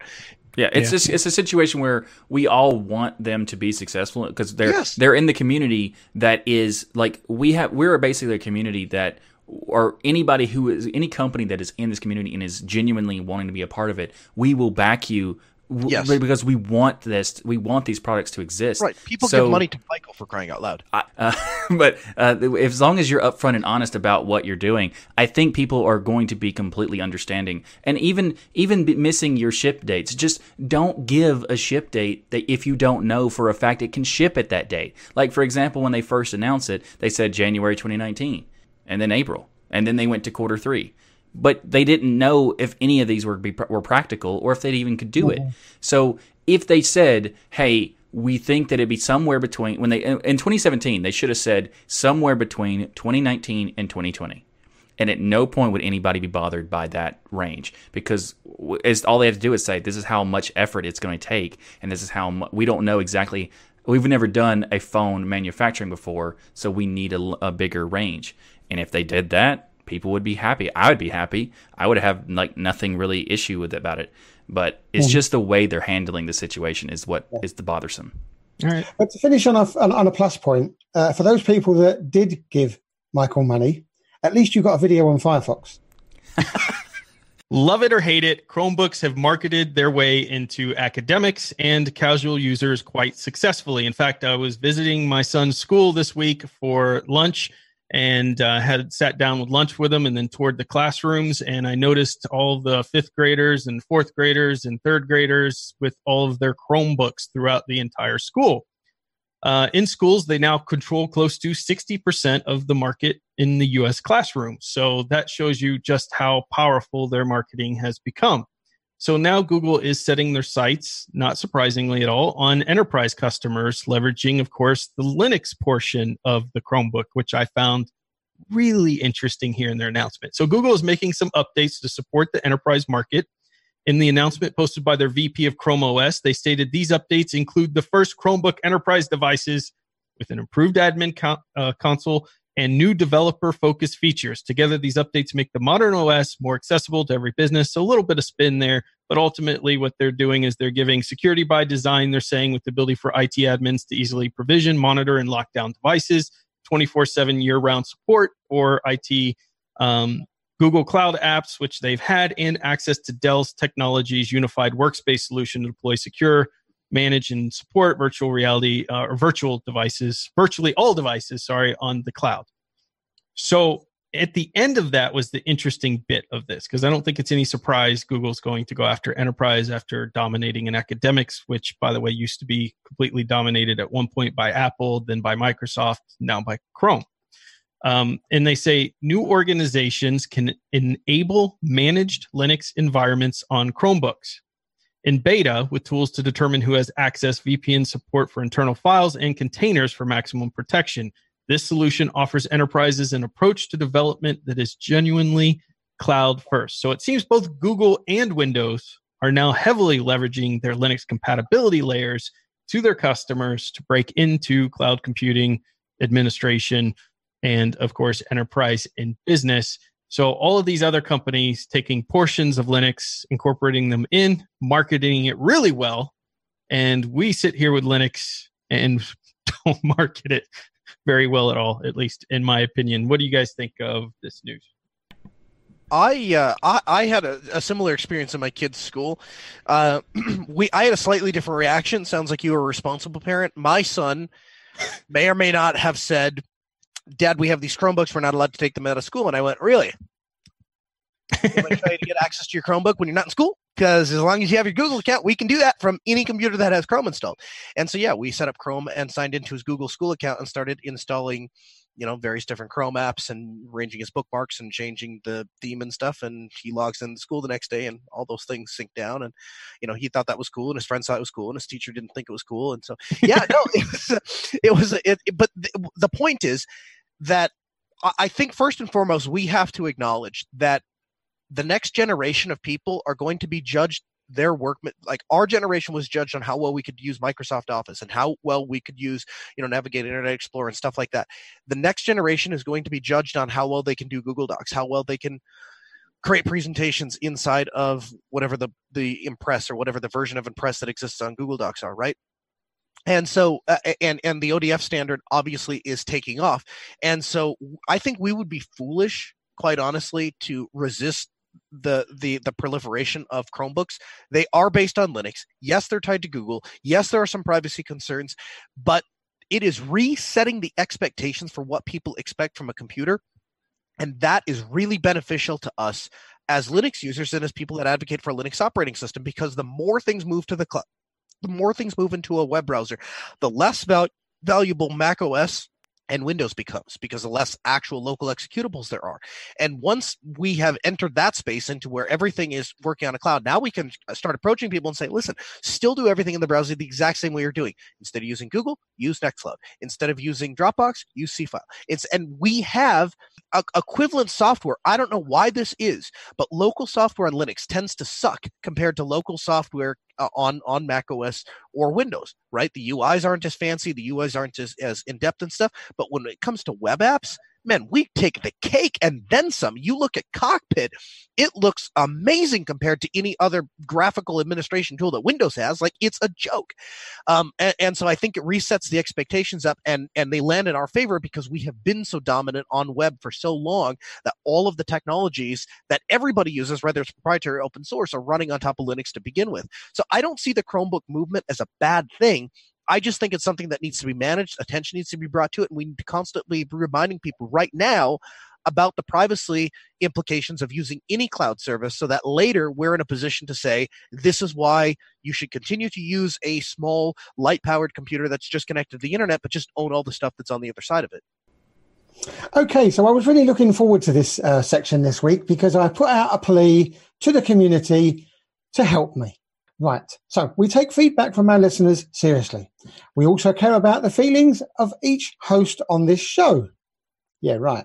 Um, that is why the cast of this show have given me the opportunity to review this non pixelated game. So let's just go back over that phrase non pixelated game. Yes. Now, this game is called Phantom 3D and it's coming to Linux, and there'll be a link to it in the show notes. So, Phantom 3D is perhaps the most exciting engaging game ever to grace a PC. Now, you don't have to have a really powerful PC to play this. The game makers describe it thus Phantom 3D is a first person maze game inspired by survival horror genre and early 3D games. The main goal is to find the key and escape the dungeon before the time runs out while collecting treasure items and scrolls to buy more time. Okay, so let's get back to this horror genre. Hmm. That's not the type of horror that you're thinking of. For me, the horror that comes with Phantom 3D is that they've got the temerity to charge $3.99 for this. You're saying it's non pixelated, and you know what? You're right, because it's actually a single pixel that's been cut into two one grey, one black. Listen, The Deb. Deb, you gave me a mission. You said if I we respect you, and you got the whole community to write us emails saying, "Do not give Zeb pixelated games again." I met the criteria. This is a 3D game. Yes. It in the name. It's a 3D game and it's not pixelated because the the the, the, the there single aren't any pixel that it uses is very smooth. exactly. So the actual game itself is quite entertaining. Um, the horror side, I don't think, you know, there's a little white blotch that appears every now and again. I think they try and pretend that's a ghost. No, that's Not the Phantom. sure. That's the Phantom. It's going to Oh, claim your that's the soul. Phan- You ah, the Phantom. Gotcha. Really? It's so 3D, your monitor probably can't handle it. Uh, yeah, I mean, I had it. I, had, I must admit, I did have it widescreen, like you know, three, four, 47k, and I was, I, I got lost in the maze. I mean, the mazes are amazingly complex, and you just, it takes you hours to finish one level. But I was previously extolling the virtues of the Linux community, and they let Ryan do this to me. Where is the love, boys and girls? Get those emails coming in, else you'll never help me get out of this rabbit hole that Ryan is sending me down. Please help me. Don't let me have to review another game like this again. You're Really? welcome, Zeb. You're welcome. Good game. Last week we talked about data privacy and how to use containers to do that. So this week I thought it would be interesting to extend that just a little bit on getting data privacy while you're using a mobile device. Kind of fits in with the rest of the episode. So this week we're talking about the best way to communicate from one place to another, and that is Signal. Now, Signal is a very interesting messenger that is different from Telegram. It's different than Wire. It's different than WhatsApp. It's different than Facebook secret chats, although it shares something in common with all of these, and that is the Signal protocol. Now, the Signal protocol is a very interesting piece of technology and something that is not seen uh, basically anywhere else in encrypted messaging app because here is the problem that we fundamentally run up against and this is what we is, experience as telegram users. You start a conversation and what you'll notice is no matter what device you sign into that conversation is always available. And the way that that happens is because the conversation isn't necessarily encrypted with a private key that you own it's encrypted with a private key that's stored on the server. And so the server then decrypts that message and then syncs it around to all the devices. The problem with that method is that Telegram and Telegram servers have access to your messages. So there is a second way to do that, and that is we can generate a private and public key pair. Now, the important thing to remember about encryption is this. Even if you don't understand anything else about encryption, what one key does, the other key undoes. So if I encrypt something with the public key, I can decrypt it with the private key. If I encrypt something with the private key, I can decrypt it with the public key. And that that fundamental function of encryption allows us to do some very unique things. So the way that Signal protocol works is this. They so uh, well let me back up. So the other way that you can do that is you can generate a private key and you can encrypt all of your messages and then you can manually move that private key to all of the, your devices and then have access to those messages. So that would be one way to do it, but that provides an inconvenience to the user. So Signal has come up with a in brilliant way to share a private key between devices and it works something like this. When you generate a private key on your phone and you sign everything with your private key and then send it out, other people can download your public key and that allows them to decrypt messages and know that they actually came from you. You also can go into what they call the key store and download a key bundle for any other user, which allows you to decrypt their messages that they have sent to them. So, how do we get the private key securely from one device to another? Well, Signal does something like this. When a new device is gener- when a new device is created, it generates its own set of pro- private and public key pairs, right? Then the phone that eh, you have your original key and the only thing at the moment that can read all of your messages encrypts the private key with the public key of the new device, sends that encrypted message over to the new device. It downloads it because the new device has that file that was encrypted with its public key, can now decrypt it with the private key that has never existed on the internet. And now that new device has the private key for all of the existing messages. And so we can add uh, into the trust circle um, new devices without ever actually exposing that private key. So it's a really brilliant way to incorporate syncing and incorporate cloud access to all of your messages without actually ever succumbing or handing out your uh, your private key to any other service. Now it's interesting. You might say to yourself, "Self, I don't actually believe that's secure." Well, you'd be wrong because there is a security firm that has done a detailed an- uh, analysis of the Signal protocol, and they have concluded that it's cryptographically sound. That means to, that is to say that right now there is no way that anybody can find to break this particular protocol. It's such a good protocol that a bunch of other applications, to include Facebook secret chats, and even WhatsApp has claimed that they have reinvented a similar al- algorithm because they didn't want to use the exact signal algorithm and then later actually adopted the signal protocol. Um, so, so, so all of these other places that are popping up, and I believe Skype has a private mode now too that is also using Signal Protocol. So they all call it something else. Um, but the the original design that was designed by Open Whisper Systems is is a sound cryptographical way to transmit messages from one machine to another machine, and you can rest fairly certain that the that nobody else is going to be able to read those messages unless they have physical access to that device. In addition, Signal also does a couple of really cool things, like they have disappearing messages, so you can have a real time conversation over text message. The other person sees the message, they read it, and then it vanishes. And that's a fantastic way to communicate with family members or other things where you want to have a private conversation, but you don't want any log of that private conversation. And now Signal has taken one step further and they're using that same protocol to encrypt audio and video calls. So pretty soon, we can already do it on the phone. Pretty soon, it will be available on the desktop app and on the web app. We'll be able to have WebRTC encrypted protocols with the exact same system I just described for doing text messages, except it will work for any sort of media. So Yep. that's mm-hmm. my t- trick this week. If you want to do secure and private communication, Signal is definitely the way to do it. I've used them all. I've used Viber, I've used Telegram, I've used WhatsApp, I've used Skype. There is nothing better than Signal if you want the conversation to stay off the record. And by mm-hmm. the way, don't reach out to me on Signal because I won't answer you unless there is a there is a tiny, tiny, small, minuscule group of people that I'm communicating with on Signal. And if you're if, if I haven't talked to you, I just I'm not responding to anybody else on, on Signal because I cannot let it become the next Telegram where it just becomes a public way for for ev- everybody to reach out to you. It's it, it- Mhm. to me, that Signal is my private messenger. Nice. So that, that all sounds really technically brilliant. So I go along, I download Signal. Is it just a matter of one, two, three, click, done? get this Zeb. You download Signal, it generates your private and public key pairs. You add a new device and you say, I want to add this device. What do I do? It says, take a picture of the QR code that's showing on your on your device. And you look at your device and there's a QR code. You hold it up and take a picture of it, and boom, now that key exchange has occurred because it's encoding the public key inside of that wait. Yeah, encoding the public key inside of that QR code, which the, the, the first computer the first phone then uses to encrypt the private key to send to the new machine. Mm-hmm. So if I then want to use that to communicate with my wife, what do I do on my wife's phone?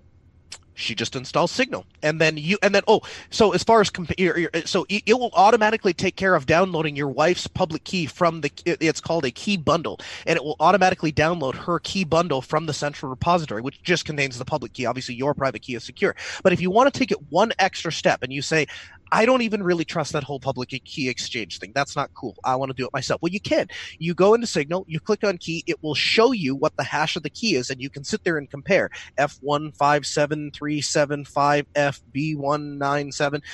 You can compare your wife and her phone and say, okay, yep, they're they absolutely match. Or you can compare that via email or however, whatever form you want to authenticate that key, you can do it to include sitting in person and just reading it side by side, which is what my wife Mhm. and I did. And the structure Yeah. of how you also though, if you want to communicate with someone and you uh, it, they, it uses the like your your phone directory base. Not really. You don't have to use your directory as long as you know their phone number. Uh, that you when you Mhm. sign up for Signal, you use your phone number to create the account, and then you as long as you have access to their number, you can use them on Signal. Right. So the you're talking about so the public key store, which contains the key bundle, is identified with the phone number. So if you if you just want to have a conversation, like let's say you want to have a conversation with Michael, if you type in his phone number, it's going to look on the Signal server to see if there's a key bundle for Michael's phone number. If there is, it automatically downloads it to your phone. Right. So here we have a company that's made something so technically brilliant, but then they've thought, hang on a minute, how do we make this easy for the end user? Bingo. And they Love did. it. So our tip and trick of this week is was sent by a community member, Richard or Chet from the uh, community. He sent and he actually sent in a video, and we're going to play that in a little bit. But first, he says, "Hi, gents. Uh, just a short five minute video with two quick and fun Linux tips I stumbled upon that you and the community may enjoy." So he said that he's going to. He's so sorry. You may, you may need to edit this. We're going to edit it so it's not going to be that long in the actual video. But essentially, what he said is, or well, here's the video. Hey, Ryan and Michael and Zeb and Noah, how's everybody doing in the Destination Linux community? The tip that I want to show you today is dynamic wallpaper. I'm not talking about actual like wallpaper changer or anything like that, like Variety or something like that. So um, I'll show you Variety if you're not familiar with it. What Variety does is you're able to change wallpapers you know, it, you could set it to uh, pull pull from different sources, different sites, that kind of thing, or you could just set it on your own uh, folder, and you could just it'll it'll scroll through it in, in whatever duration you set it as, and or you could just hit next on on the wallpapers, and uh, that's not what I'm talking about today. What I wanted to show you is something called live wallpapers or dynamic wallpapers, and you can get it right here. This is KDE Plasma 5. If you go over here to um, your wallpaper section here and go to get new plugins. It's called either Smart Video Wallpaper, Dynamic Wallpaper, Animated Video Wallpaper. There's a couple different ones. But what it is, is you could change this from image to video. And then you could change, you know, you just put in any video, you download it from YouTube or whatever, and now you have a live or dynamic wallpaper. I thought that was pretty cool. I stumbled upon that a, a little while ago and uh, you know, some people at work had commented on it and thought I was actually running video games. Because if you go here, uh, some of the wallpapers that I had were uh, were Star Citizen, and uh, you know, it looks kind of like a video game. It's animated and has you know some really cool. Uh, things. So you don't want to get in trouble at work. You don't want to be, uh, you know, running something like uh, Star Citizen at work or something like that. But you know, there's some cool little videos that you can grab online and have a live or dynamic uh, video backdrop or video wallpaper. That's just my quick tips. Uh, hopefully, uh, you enjoy them and uh, get some use and, and, fun out of using Linux. Um, I really enjoy the show. I've been a long time listener and uh, probably been running Linux now for about 20 years. Um, so, really hope you enjoy this video and uh, thanks a lot and uh, have a great day. Wow, that sounds really good. So this wallpaper, I can have like a little video going on. So Ryan, I can have Phantom 3D as my wallpaper now. All of your dreams have been answered, Zeb. This is why I gave you that game. You thought I was being mean to you, but now we have community tip that has taken the game to a whole new level because it's so graphically not intensive. You literally probably could turn it into a wallpaper. So there's that. I'm going to do it while we're chatting. You carry on, guys. I'm away. exactly. Well, this is really cool. If you like to have like a, dynamic wallpaper is a really cool idea, and especially with a video thing. And there's a, like being able to just go into your plasma settings and then changing it is really interesting. I think there's other DEs that have the ability to do it. I don't know off the top of my head which ones do, uh, but if you are a plasma user, then you can check out the Smart Video Wallpaper plugin and other stuff to get this to work.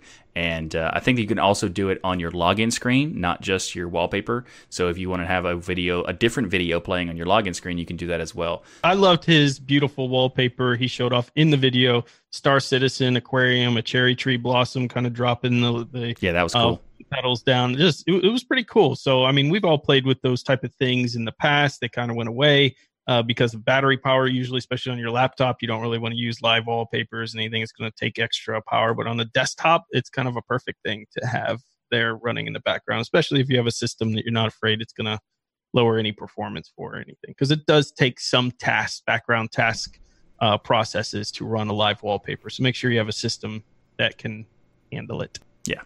A big thank you to each and every one of you for watching or listening to Destination Linux. We love our patrons and Ko-fi supporters. So I just want to give a special shout out, deal with it, Noah, for all of your support. We could do we do a live show every week for our patrons. So come join us if you want to be a part of the show. You can join on Patreon for just a dollar, and that's darn near free. Also, we have new tiers that we've set up to get additional perks, which is awesome out there. And remember, on September 15th, the big announcement everyone gets to see the amazing show we put together, raw, unedited. Noah, you've talked about this before. Spend the most amount of money, get the greatest show. That's not what I said, but I mean that's close. Close enough.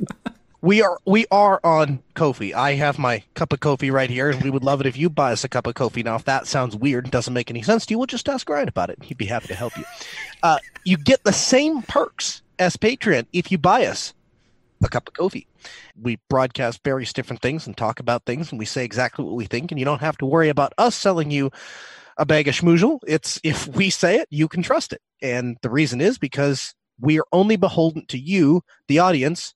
Check that out and uh, make sure to head over to uh, destinationlinux.org where you can find all the ways to support us. At the end of the day, honestly, we don't really care how you support us. Just give us money and let us keep doing the show. we would love to have you as a listener. Wow. Wow, Noah. Uh, nailed it. Get back to us. Let us know whether or not you agree. Is it coffee or Kofi? Let us know in an email, and uh, we'll set um, Noah right once and for all. So contact us at destinationlinux.org. And, and if you can't find that, you can go to comments at destinationlinux.org and send us that email. Let us know your tips and tricks. Let us know what we're doing right. Let us know what we're doing wrong. And don't forget to do it in video mode as well, because I'm pretty sure there are still um, a couple of packages of swag that could be coming your way if you are one of the first 10 people to send us in a video. And if you want more content, the fun doesn't stop here. We also have our own channels you can check out. So, for example, you can find Ryan at youtube.com slash DasGeek, where, you, where he'll fill your brains on hardware, software, and all things Linux. You can find Zeb at youtube.com slash ZebedeeBoss, where he'll be, you'll find him playing some games in his Zebedee Gaming YouTube channel. And you might find him doing an occasional Gentoo installation or how-tos like that. And you can find my content at tuxdigital.com, where I do a weekly in-depth uh, Linux news podcast, uh, the This Week in Linux podcast, and other Linux-related content, including that video about Firefox. And you can find Noah at the AskNoahShow.com, where he hosts a weekly talk radio show at 6 p.m. Central on Tuesdays, so you can join him and he'll answer all your Kofi pronunciation questions. Also, we don't have any sort of weird things like news. You know, we just we just, we just speak normal. So if you wanna right. He's uh, not he's not fun and creative. I get it. Yeah. Yeah, like that smash button. And you're exactly you're right, Noah. Like that smash button and share the show on social media. And everybody have a great week and remember that the journey itself is just as important as the destination. Bye bye. September 15th. Be there. Sunday, Sunday, Sunday. Nice.